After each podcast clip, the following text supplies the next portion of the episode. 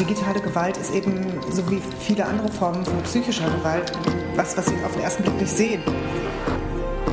Recht so? Der Rechtsstaat-Podcast des Bundesministeriums der Justiz und für Verbraucherschutz. Herzliches Hallo zur zweiten Episode von Recht so. Mein Name ist Rabea Schlotz und es freut mich wirklich sehr, dass ihr dabei seid. Dass ihr diesen Podcast hören könnt, das ist eine der sehr schönen Seiten des Internets. Es werden Informationen in so unfassbar großer Menge bereitgestellt, dass es schier unmöglich ist, das alles zu lesen. Oder wie in diesem Fall zu hören. Der Begriff Rechtsstaat zum Beispiel hat bei Google ungefähr 3,7 Millionen Treffer. Der Begriff Hate Speech aber toppt das doppelt und dreifach. 570 Millionen Treffer. Wobei Google hier auf den hinteren Seiten der Suche auch englischsprachige Ergebnisse ausspuckt. Trotzdem. Und damit sind wir auch schon bei der sehr, sehr schlechten Seite des Internets. Ja, wir sind alle vernetzter, können uns austauschen, mobilisieren, für die guten Sachen, aber eben auch für die schlechten. Wo man früher mal im sehr kleinen Kreis einfach mal du Depp gesagt hat, wenn man jemanden doof fand oder er irgendwas Doofes gesagt hat, wachsen da heute binnen weniger Stunden ganze Hasskampagnen an. Aber es müssen gar nicht erst hunderte Menschen in die Tasten hauen, damit es die Betroffenen trifft. In vielen Fällen sind es einzelne Postings, die Hass verbreiten. Der richtet sich oft gegen eh schon marginalisierte Gruppen. Geflüchtete, Ausländer, Frauen, Menschen mit Behinderungen, Transmenschen, Homosexuelle. Hate Speech ist im Internet stark verbreitet. In einer repräsentativen Umfrage aus dem Jahr 2018 haben 80 Prozent der Befragten angegeben, dass sie schon einmal Hasskommentare gesehen haben. Bei den jüngeren Internetnutzerinnen und Nutzern waren es sogar 96 Prozent. Ein Grund ist, dass man sich im Internet vermeintlich freier bewegt. Das geht ohne Profilfoto, ohne Klarnamen, gegen Fremde. Es braucht sehr viel weniger Überwindung, Beleidigungen an ein unsichtbares Gegenüber in die Tasten zu pfeffern, als sie einer Person ins Gesicht zu sagen. Hinzu kommt eine Art Welleneffekt. Eine Userin sieht, dass ein anderer User wild mit Beleidigungen, Rassismen oder Drohungen um sich wirft, und wenn der andere das machen kann, dann kann sie das doch auch. Und dann kommt der nächste und sieht das und der nächste und sieht das. Das Internet macht Hate Speech einfach sichtbarer und normalisiert sie unter den Userinnen und Usern auch ein Stück weit. So, was hat all das mit dem Rechtsstaat zu tun? Eine ganze Menge, denn er bleibt ja nicht einfach offline. Man darf auch in den sozialen Medien, in Foren oder Privatchats nicht einfach machen, was man will. Gewisse Äußerungen sind schlicht strafbar, auch im Internet, und das geht auch mit der Meinungsfreiheit vollkommen in Ordnung. Die Verfolgung solcher Straftaten, die ja manchmal auch weit über die rein verbale Ebene hinausgehen, ist aber sehr viel schwieriger. Wie es übrigens bei vielen Straftaten im Internet der Fall ist, Cybercrime nennt sich das dann. Um darüber zu sprechen, schalte ich mir nun den Staatsanwalt Dr. Christoph Hebecker dazu. Hallo, Herr Hebecker. Schönen guten Tag, hallo. Herr Hebecker, vielleicht wollen Sie sich vielleicht noch mal ganz kurz vorstellen. Ich habe eben schon gesagt, Sie sind Staatsanwalt, aber da gibt es bestimmt noch ein paar mehr Informationen, oder? Genau, wobei es das aber im Kern eigentlich schon ganz gut beschreibt. Ähm, um es ein bisschen konkreter zu machen, ich bin ähm, Staatsanwalt bei der Zentral- und Ansprechstelle Cybercrime in Nordrhein-Westfalen. Ähm, die ist angesiedelt bei der Staatsanwaltschaft in Köln. Das mhm. heißt, formal sind wir eine Hauptabteilung der Staatsanwaltschaft Köln und wir sind eben eine justizielle Cybercrime-Einheit. Das heißt, wir kümmern uns im Wesentlichen um sogenannte herausgehobene Verfahren im Bereich der Cyberkriminalität und ähm, ja, haben da mittlerweile ein ganz breites Themenfeld, das wir abdecken. Sie sagen Cybercrime und bei mir läuft ganz unweigerlich so ein Code, der so neongrün runtergeht und ich muss Passwörter erraten und äh, in den unendlichen Tiefen des Dark Webs abtauchen. So stellt man sich Cybercrime immer vor, so wird es nämlich auch im Fernsehen dargestellt. Aber mal Hand aufs Herz, ähm, wie klischeehaft, wie CSI Cybermäßig ist Ihre Arbeit denn wirklich?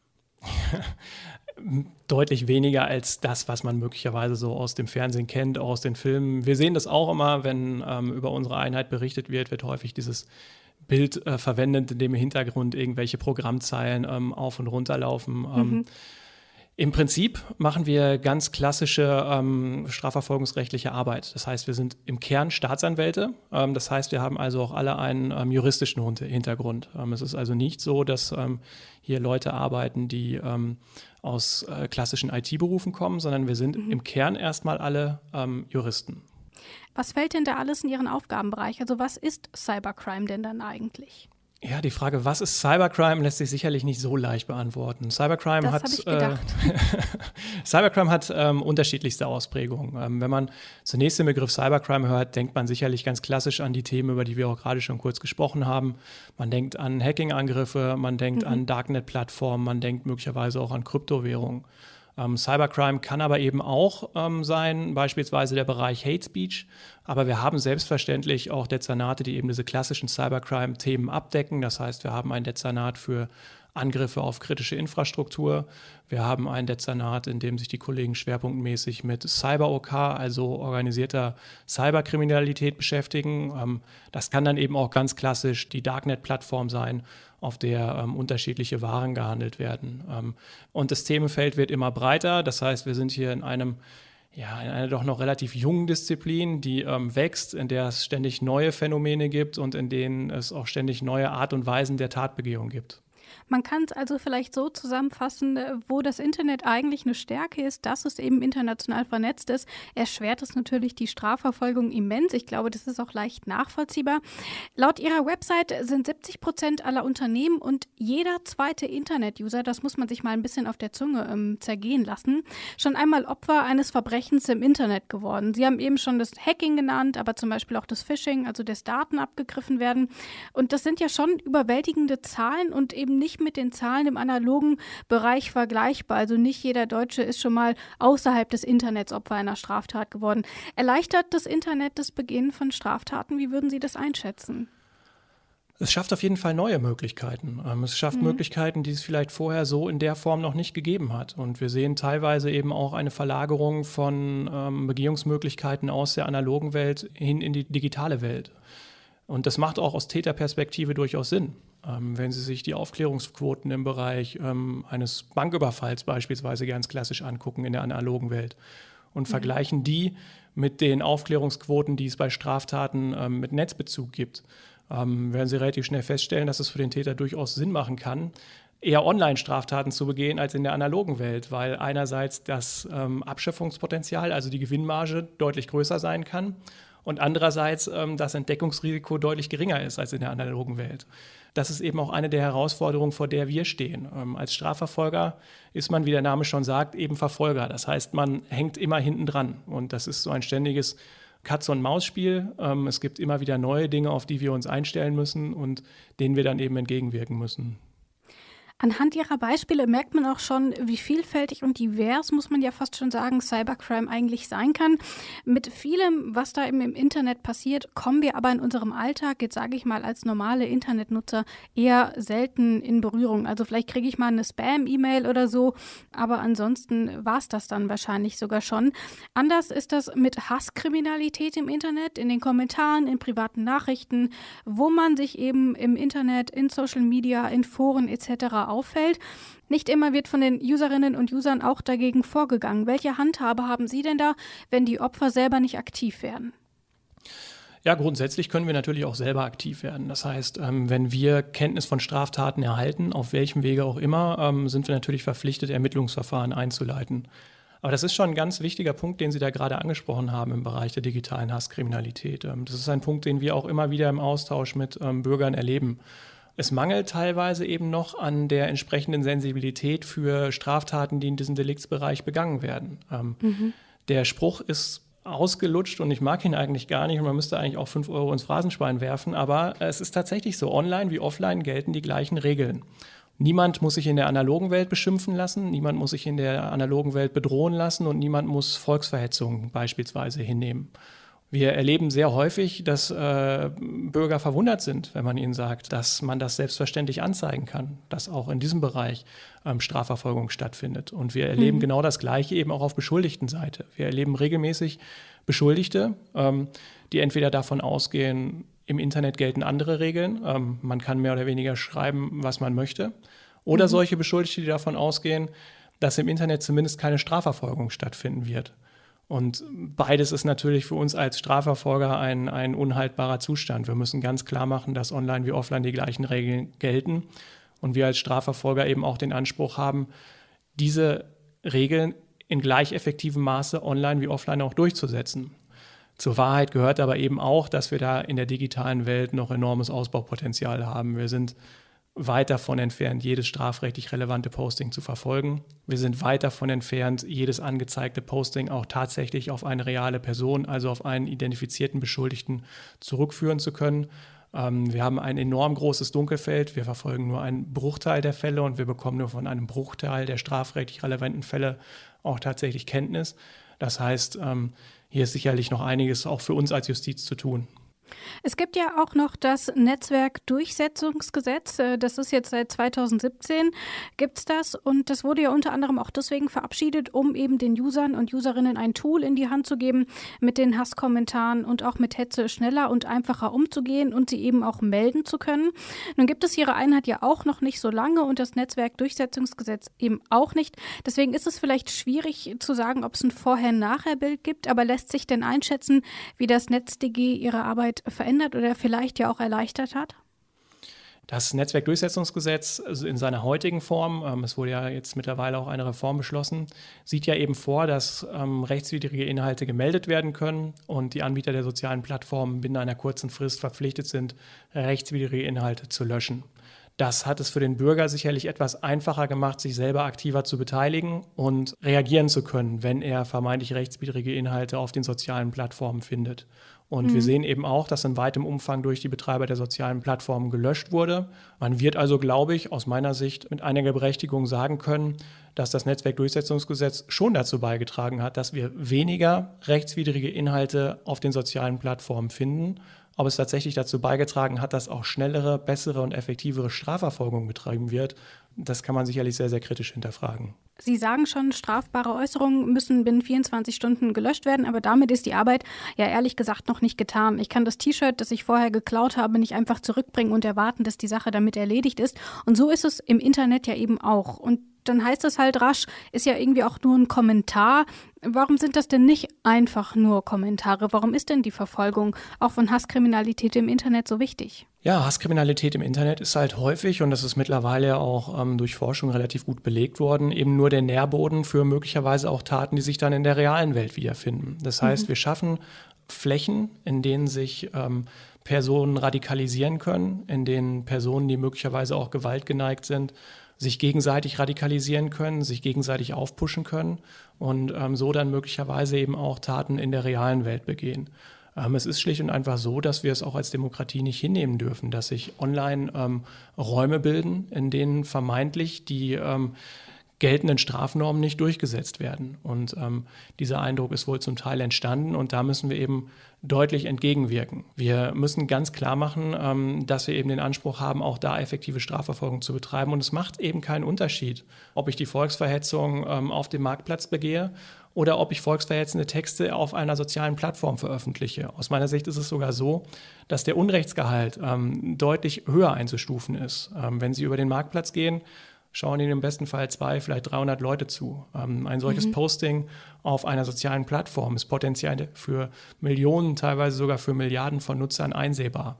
Da müssen wir natürlich entgegenwirken und den Anspruch müssen wir eben auch haben. Der Gesetzgeber sieht auch vor allem bei Hasskommentaren ähm, insbesondere aus dem rechten und rechtsextremen Spektrum Handlungsbedarf. Und Sie haben mal in einem anderen Interview gesagt, dass ähm, vor allem die Hasskommentare auch aus diesen Gruppen kommen. Ähm, ich meine, Sie hatten gesagt, wahrscheinlich sind es bis zu 80 Prozent, ohne dass Sie das jetzt konkret evaluieren können. Haben Sie dafür Erklärungen, warum es eben insbesondere ähm, aus der rechten und rechtsextremen Ecke so viele Hasskommentare im Internet gibt? Ich würde nach wie vor bei diesen Zahlen bleiben und tendenziell ist es in der weiteren Entwicklung so gewesen, dass wir ähm, möglicherweise einen sogar noch höheren Prozentsatz dem rechten und rechtsextremen Spektrum mhm. zuordnen können. Ähm, wir fragen uns das auch. Einer der Vorwürfe an unser Projekt ist eben auch regelmäßig, dass wir uns ausschließlich auf ähm, rechte und rechtsextreme Postings konzentrieren. Das ist falsch. Ähm, wir sind ein völlig meinungsagnostisches Projekt. Das heißt, wir verfolgen rechte und linke Hetze in gleichem Maße. Es ist aber schlicht und einfach objektiv so, dass uns objektiv mehr Postings angezeigt werden, die dem rechten Spektrum zuzuordnen sind. Mhm. Ähm, es ist natürlich schwierig, bei einem derartig großen Dunkelfeld Rückschlüsse darauf zu schließen, ob das auch tatsächlich so ist, dass es insgesamt mehr ähm, rechte als linke Postings gibt. Ähm, das können wir aus unseren Zahlen, glaube ich, nicht abschließend beurteilen. Aber ich denke, dass die Zahlen, die wir liefern können, ein relativ starkes Indiz dafür sind. Hm.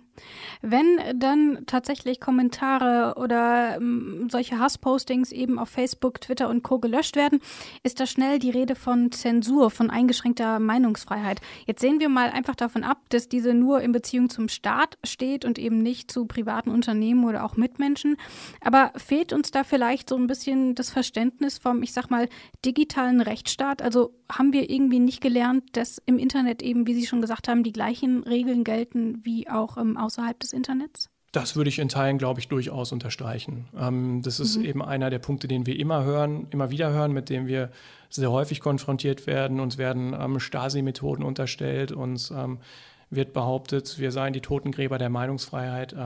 All das ist ähm, schlicht und einfach unzutreffend aus unserer Sicht. Oder wir verstehen unser Projekt so, dass es einen Beitrag zur Gewährleistung der Meinungsfreiheit im Internet darstellt.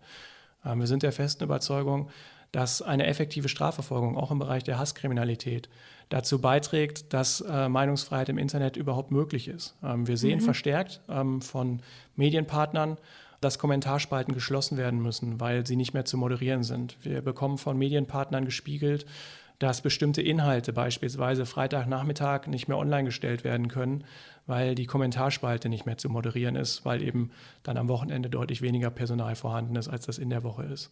Und das müssen doch deutliche Alarmzeichen sein. Wir sehen also ähm, einen Beitrag für die Gewährleistung der Meinungsfreiheit darin, wenn wir eben strafrechtlich relevantes Verhalten konsequent sanktionieren und so möglicherweise auch dafür sorgen, dass Personen, die sich derzeit aus der Diskussion im Netz zurückgezogen haben, vielleicht wieder zurückkommen und diese Meinungsräume wieder für sich entdecken. Dann ist das doch ein Beitrag für die Gewährleistung der Meinungsfreiheit und die konsequente Sanktionierung eben nur ein Schritt, eben diese Meinungsfreiheit oder die Ausübung dieser Meinungsfreiheit auch zu gewährleisten. Kommen wir mal noch zu meiner allerletzten Frage. Sie haben vorhin schon einen Zehner ins Phrasenschwein geschmissen und ähm, ich mache das jetzt auch nochmal. Das Internet ist kein rechtsfreier Raum. Das ist, äh, glaube ich, die Phrase, die ist so alt wie das Internet selbst und auch auf Ihrer Website vom Zack steht diese Phrase. Also kann ich da von Ihnen wahrscheinlich auch nochmal einen Zehner reinschmeißen.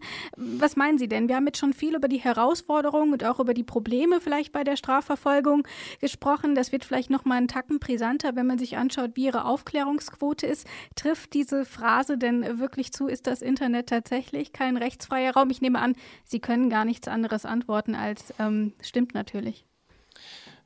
Es, es wäre recht desillusionierend, wenn äh, ich hier sitzen würde und eigentlich in der Tiefe davon ausgehen würde, das Internet sei ein rechtsfreier Raum. Mhm. Ähm, ich finde ganz klar, das Internet ist kein rechtsfreier Raum. Ähm, es gelten die gleichen Regeln online wie offline. Was man aber tatsächlich sagen muss, ähm, wir haben nach wie vor Probleme bei der Durchsetzung der geltenden Regeln. Das ist ja die, der Punkt, an dem wir arbeiten müssen. Ich finde, es ist ja, man kann gar nicht daran zweifeln, äh, dass das Internet selbstverständlich kein rechtsfreier Raum ist.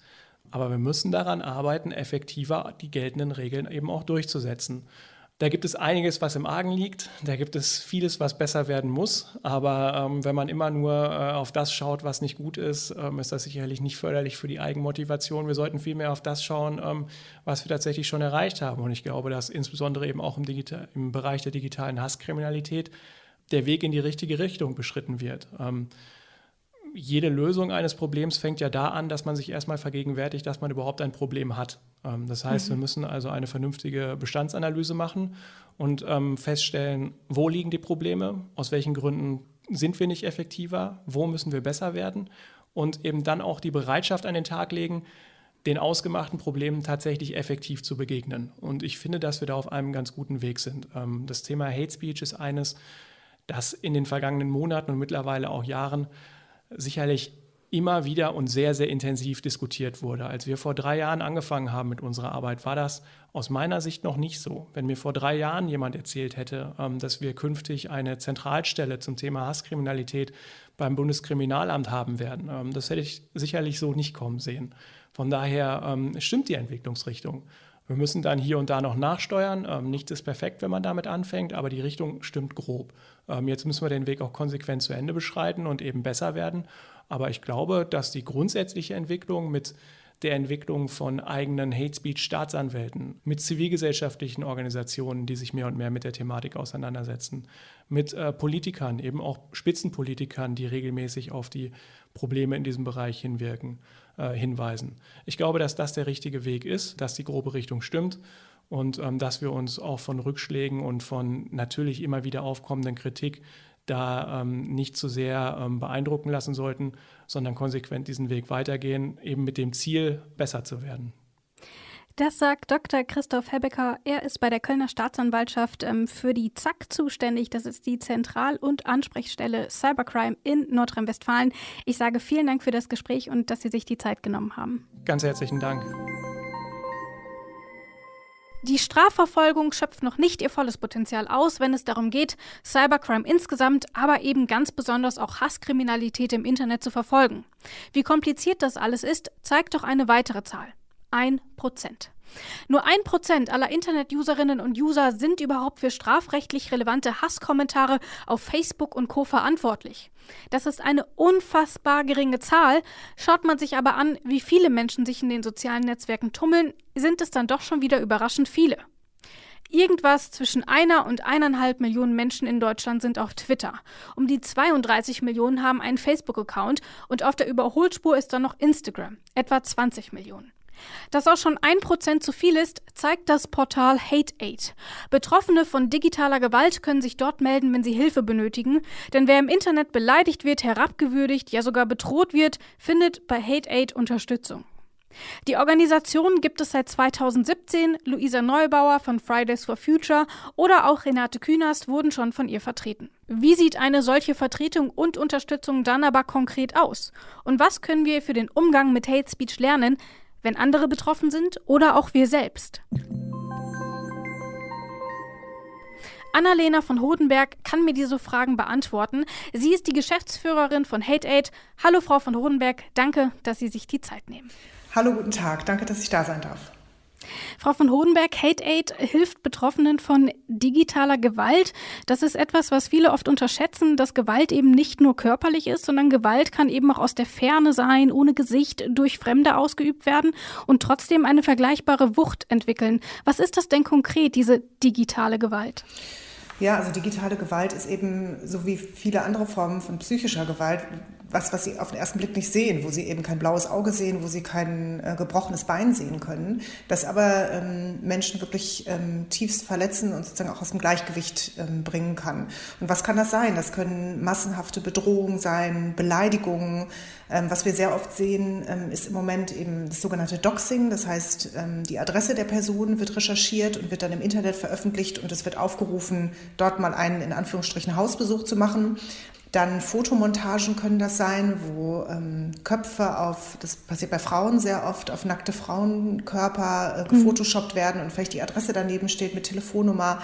Genau, da gibt es sehr, sehr unterschiedliche Formen, die auch unterschiedlich massiv sind. Das hat auch viel damit zu tun, wie viel Reichweite das zum Beispiel hat, also wie viele andere Menschen das dann auch sehen, wie viele tausende andere Menschen im Internet. Ne? Ähm, und das vielleicht dann auch ihren Ruf schädigen kann oder ähm, eben auch falsche Gerüchte über sie in die Welt setzen kann. Und natürlich auch mit der Massivität. Also es ist was ganz anderes, ob unter ihrem einem Post, den sie im Netz machen, eine Beleidigung steht oder 500. Es hat auch so ein bisschen einige Zeit gedauert, bis wir als Nutzerinnen und Nutzer diese Form der Gewalt auch als genau das wahrgenommen haben, nämlich als Gewalt. Es ist aber auch so ein bisschen so wie mit Zivilcourage fernab des Internets. Wer sich solidarisch zeigt, wird oft eben auch selbst Opfer. Was raten Sie denn da, wenn man eben helfen will? Wie sollte man sich da klugerweise verhalten? Es gibt unterschiedliche Formen und das ist auch typabhängig. Ne? Also wer selber sagt, ich möchte hier Gesicht zeigen, ähm, der oder die soll das auf jeden Fall tun. Ähm, das unterstützen wir natürlich immer, weil je mehr Personen das machen, desto mehr ist man, ist man auch selber nicht mehr angreifbar. Desto mehr geht man eben auch in der Masse der vielen, die sich solidarisch zeigen, unter. Also ne, das ist ja völlig klar. Das ist im analogen Leben ja auch so. Wenn Sie irgendwie zwei Leute sich für eine Person stellen oder 20, dann ähm, mhm. relativiert sich das eben auch.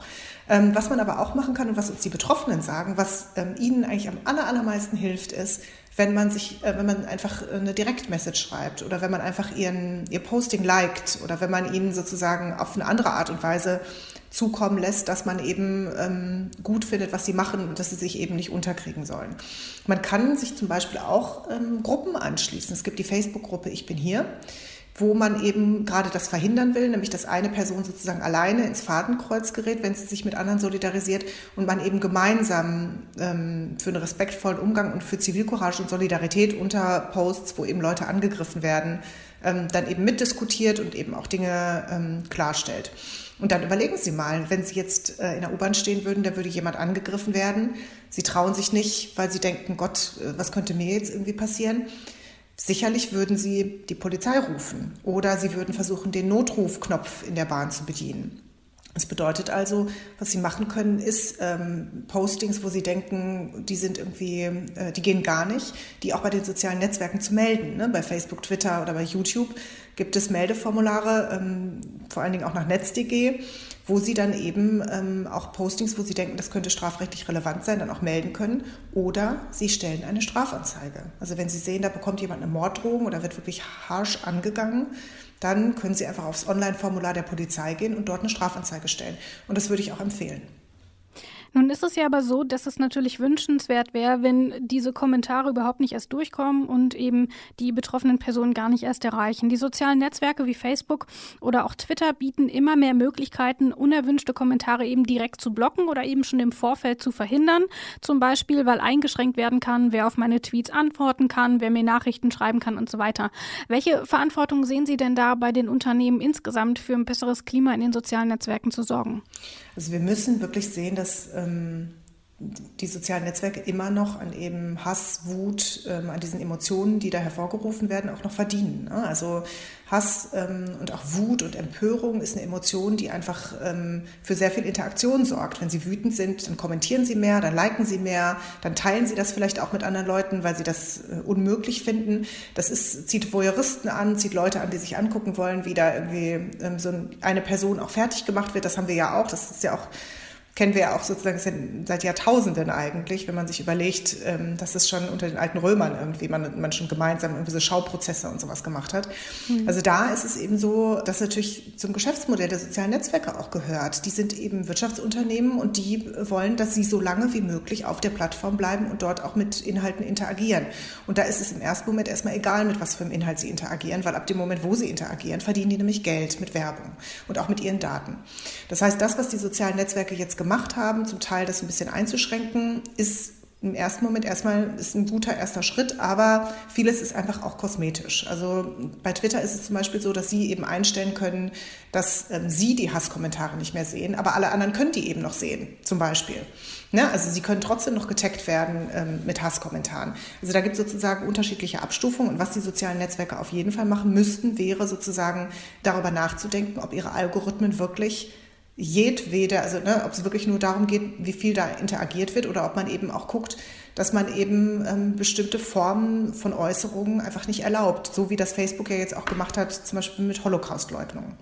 Und was eben noch was anderes ist, ist, dass ähm, gerade wenn es ähm, um massive Angriffe geht, also wenn Sie plötzlich unter Ihrem, unter Ihrem Tweet irgendwie 500 Kommentare finden, dann ist das oft so, dass das Gruppen sind, die sich zusammengeschlossen haben und die sie gezielt angreifen. Und die haben oft ähm, so eine Schlagkraft, weil das äh, ein paar Personen sind, die aber ganz viele falsche Profile, Fake-Profile haben. Und ähm, das ist eben auch ein Riesenthema, dass die sozialen Netzwerke diese Fake-Profile, die man eigentlich sehr gut erkennen kann, nicht, also denen nicht gut genug nachgehen und die nicht konsequent genug löschen. Wir haben jetzt schon viel über das Umfeld gesprochen, also zum Beispiel über die sozialen Medien und auch die Verantwortung. Gehen wir aber mal auf die Betroffenen zu. Ähm, jemanden zu blocken, das kann schon mal der erste Schritt sein, um irgendwie nicht ständig mit sich mit diesem Hass auseinandersetzen zu müssen. Aber was raten Sie Betroffenen denn darüber hinaus noch? Ähm, wie sollten sie sich verhalten? Genau, also das erste ist sozusagen blocken, sich erstmal man sitzt dann da und es ist oft so, dass wenn man dann ähm, wirklich auch eine Vielzahl an Hassnachrichten bekommt, man ist irgendwie, das ganz viele Betroffene machen ähm, und das ist auch total menschlich. Das würde ich auch so tun wahrscheinlich, wenn ich mich hm. nicht schon länger mit dem Thema beschäftigt hätte. Lesen sich das erstmal alles durch und das macht was mit einem. Auch wenn man irgendwie denkt, man nimmt das gar nicht ernst oder man distanziert sich davon das ist einfach, ähm, das bleibt, da bleibt einfach was innerlich sozusagen ganz unterbewusst, was an einem hängen. Das beeinflusst einen. Und deswegen empfehlen wir sozusagen, so schnell wie möglich sich Dinge nicht mehr durchzulesen. Am besten das Konto sozusagen abzugeben, vielleicht eine Vertrauensperson, den Partner, die Partnerin oder ähm, die Schwester. Also das einfach zu übergeben und ähm, sich selber sozusagen dieser emotionalen Gewalt nicht weiter auszusetzen und dann eben zu gucken, zu blockieren, ähm, ähm, zu löschen, aber vorher die Beweise zu sichern. Also wirklich ähm, erstmal Screenshots zu machen von den Inhalten, die irgendwie besonders heftig sind und dann sich zu überlegen, möchte ich das vielleicht, um sich die Möglichkeit zu bewahren, ähm, das später eventuell auch anzuzeigen. Und dann bei den sozialen Netzwerken eben Löschanträge stellen.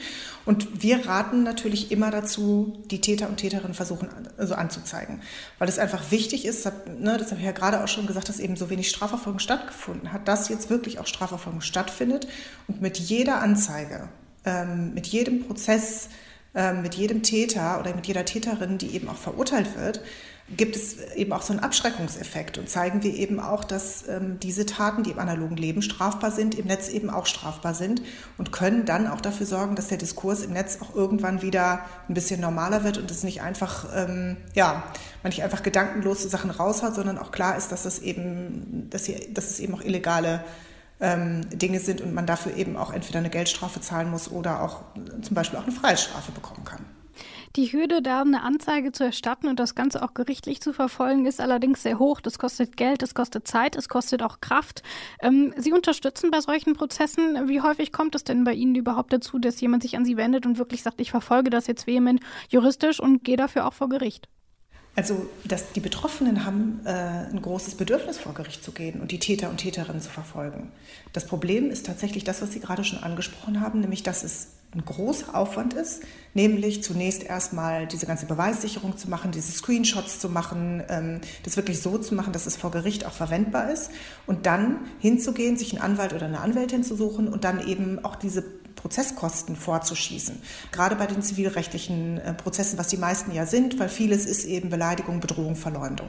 Das heißt, ähm, da können Sie damit rechnen, dass mit einer Äußerung ähm, erstmal 2000 Euro auf Sie zukommen, um überhaupt, äh, dass überhaupt die Anwältin arbeitet. Und wenn Sie verlieren sollten, was vor Gericht einfach auch leider immer vorkommen kann, dann müssen Sie die Kosten der Gegenseite tragen und dann sind das nochmal 2000 Euro. Das heißt, Sie sind dann plötzlich bei einem Prozesskostenrisiko für eine Äußerung von 4000 Euro. Und dann ist es so, dass sich viele Betroffene eben fragen, mein Gott, ich bin hier schon so öffentlich angegangen worden. Ich musste schon diese Beweissicherung machen, ich habe die Anzeige gemacht, ich habe Löschanträge gestellt, ähm, ich bin gerade dabei, irgendwie hier meinen Ruf wieder zu retten und mich auch irgendwie emotional zu erholen von dem, was mir da passiert ist. Und jetzt soll ich noch in so ein hohes Prozesskostenrisiko gehen, vielleicht sozusagen riskieren, dass ich dann auch noch dabei Geld verliere. Die, die es haben, überlegen sich das zweimal, aber viele haben es einfach auch nicht und können es gar nicht. Und ähm, da kommen wir eben ins Spiel, weil wir denken eben, dass ähm, es wichtig ist, dass Betroffene die Möglichkeit haben, eben auch gegen die Täterin vorzugehen, weil nur so wir diese Entwicklung auch ähm, stoppen können. Und deswegen ähm, können die Betroffenen sich eben an uns wenden und wir übernehmen die Beweissicherung. Wir gehen, haben Mitarbeiter und Mitarbeiterinnen, die dann zum Beispiel in ihren Twitter-Feed gehen und da die ganzen Kommentare screenshotten und eben auch so screenshotten, dass sie die später vor Gericht verwenden können. Und wir sind auch diejenigen, die dann eben in geeigneten Fällen sagen, ähm, ja, wir finanzieren eben diese dieses, wir übernehmen eben dieses Prozesskostenrisiko und ermöglichen es damit auch den Betroffenen, dass sie eben dann auch vor Gericht gehen können und gegen die Täterin vorgehen können. Und wenn das, ähm, das da sind viele zu bereit, also tatsächlich ähm, diese finanzielle und auch diese organisatorische Hürde, ähm, die da eine große Rolle spielt bei den Betroffenen. Und ähm, ich muss Ihnen sagen, ähm, die Prozesse dauern sehr lange, aber wir haben jetzt die ersten Prozesse auch gewonnen und das ist eine unglaubliche Befriedigung, nochmal für die Betroffenen zu sehen, dass tatsächlich auch ein Gericht und damit auch die Staatsmacht sagt, dass das, was ihnen da widerfahren ist, einfach Gewalt war, dass das illegal war und dass dafür auch jemand zur Rechenschaft gezogen wird. Das heißt aber, wie schätzen Sie insgesamt die Erfolgsquote ein? Ich nehme an, natürlich, das ist von Fall zu Fall abhängig, aber Sie haben ja jetzt schon einige solche Prozesse geführt. Also können Sie letzten Endes sagen, dass sich der Aufwand dann auch lohnt? Ich rate immer dazu. Ähm, aber ich kann auch sagen, woran es oftmals scheitert. Es scheitert, äh, wenn diese Prozesse scheitern, daran, dass eben oftmals Täter und Täterinnen nicht ermittelt werden können. Das ist ein riesengroßes Problem. Ne? Dass eben ähm, ganz oft dann eben, wenn es nicht offensichtlich ist, wenn jemand nicht mit Klarnamen gepostet hat, wenn man nicht irgendwie auf anderen Wegen, auf anderen Ermittlungswegen herausfinden kann, wer der Täter oder die Täterin ist, dass man dann eben sozusagen von der Gunst der sozialen Netzwerke abhängig ist. Aber wenn man es schafft, die Täter oder Täterin zu ermitteln, dann ähm, ist es zumindest bei uns so, dass wir sehr gute Erfolgschancen haben, weil wir mittlerweile auch mit einer Spezialstaatsanwaltschaft in Hessen zusammenarbeiten, der ZIT die in Frankfurt sitzt und die wirklich spezialisierte Staatsanwälte und Staatsanwältinnen hat, die eben ähm, sich nur mit diesem Bereich ähm, Internetkriminalität beschäftigen und eben ähm, Hasskriminalität im Internet und die sehr motiviert sind, die sehr gute sozusagen ähm, Ermittlungsmöglichkeiten haben Und wenn man da den Täter oder die Täterin ähm, ermitteln kann, dann hat man auch gute Erfolgschancen, dass man eben ähm, vor Gericht ähm, auch was durchsetzen kann, zumindest eben eine Unterlassungserklärung. Das bedeutet zumindest, dass eben der Täter oder die Täterin das löschen muss und eben ähm, auch äh, sich verpflichten muss, dass er sowas nicht nochmal postet. Und dann gegebenenfalls noch Schadensersatz. Das ist nicht immer sozusagen völlig klar. Das hat doch immer was auch mit der Schwere zu tun. Das ist auch von Gericht zu Gericht abhängig. Aber dann hat man relativ gute Erfolgschancen. Natürlich nie hundertprozentig, weil Sie wissen ja, vor Gericht und auf hoher See kann einem eben alles passieren. Aber dann, äh, wenn man das gut prüft, äh, hat man eigentlich relativ gute Erfolgschancen. Also ich kann es wirklich nur jedem und jeder empfehlen. Sie haben jetzt schon angesprochen, wie kompliziert es eben häufig ist zu ermitteln, wer denn eigentlich Täterin oder Täter sind. Wie könnten denn da Lösungen aussehen? Also ich glaube, über die Klarnamenpflicht müssen wir nicht lange diskutieren. Die hat sehr viele Vorteile, eben gerade auch für Opfer von digitaler Gewalt. Welche alternativen Lösungsansätze gibt es denn da Ihrer Ansicht nach? Was würden Sie sich denn da vom, vom Rechtsstaat auch wünschen, um das ähm, irgendwie zu erleichtern? Genau, also die Klarnamenpflicht ist eben ein zweischneidiges Schwert. Ne? Ähm, für Betroffene ähm, kann das sozusagen gut sein, weil man dann eben sehen kann, wer ist der Täter oder die Täterin. Aber Betroffene wollen auch oft selbst anonym im Netz unterwegs sein. Ne? Also ähm, Klarnamenpflicht kann nicht die Lösung sein. Aber ähm, es muss halt klar sein, dass soziale Netzwerke dazu verpflichtet werden ähm, müssen, äh, die Daten, die sie ähm, von Nutzern und Nutzerinnen haben, auch herauszugeben, wenn ein begründeter Anfangsverdacht von einer Staatsanwaltschaft besteht oder wenn ein Gericht ähm, auch schon beschlossen hat, dass ähm, eben diese Äußerungen rechtswidrig sind. Dann muss es möglich sein, und das muss eben auch gesetzlich verankert sein, ähm, dann muss es möglich sein, dass man eben auch ähm, die Täter, also die Netzwerke dann auch die, ähm, die Nutzerinnen-Daten rausgeben. Und was wir eben fordern, ist, dass Netzwerke, weil ich meine, Sie können sich natürlich auch als Mickey Maus äh, bei den Netzwerken anmelden, ähm, dass Netzwerke eben äh, bei jeder Anmeldung auch die Telefonnummer abfragen. Das macht man ganz oft jetzt schon, weil man eben ähm, viele Netzwerke, Facebook zum Beispiel, auch die Zwei-Faktor-Authentifizierung ähm, anbietet, damit sie eben viel sicherer sind, um sich anzumelden.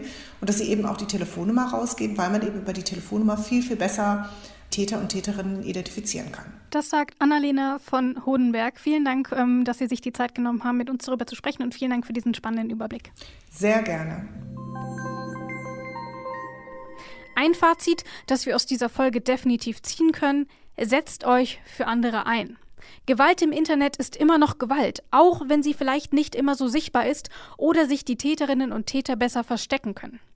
Das macht auch die Strafverfolgung kompliziert. Wie sie trotzdem funktionieren kann und wie wir am besten einfach direkt schon im Vorfeld verhindern, dass die Leute Hass und Hetze im Internet verbreiten, das haben wir heute gehört. In der nächsten Folge widmen wir uns einem Thema, das ebenso gesellschaftlich relevant ist, aber eben doch irgendwie ganz anders. Wir werfen einen Blick auf die Vergangenheit unseres Rechtsstaates, der in diesem ganz konkreten Fall auch ein Stück weit ein Unrechtsstaat war. Wir sprechen nämlich über die Gleichstellung von Homosexuellen in Deutschland. Dass wir heute da sind, wo wir sind, kommt nicht von ungefähr. Viele, viele Menschen haben sich für die Rechte von Schwulen und Lesben eingesetzt. Lange Zeit wurden die vom Staat nämlich wegen ihrer sexuellen Orientierung diskriminiert. Ich spreche unter anderem mit Klaus Schirdewan darüber. Er ist einer jener Menschen, die unter Paragraph 175 verfolgt wurden. Wer wissen will, was der genau geregelt hat und was das für Menschen wie Klaus Schirdewan eigentlich bedeutet hat, der ist auch in der nächsten Folge wieder mit dabei.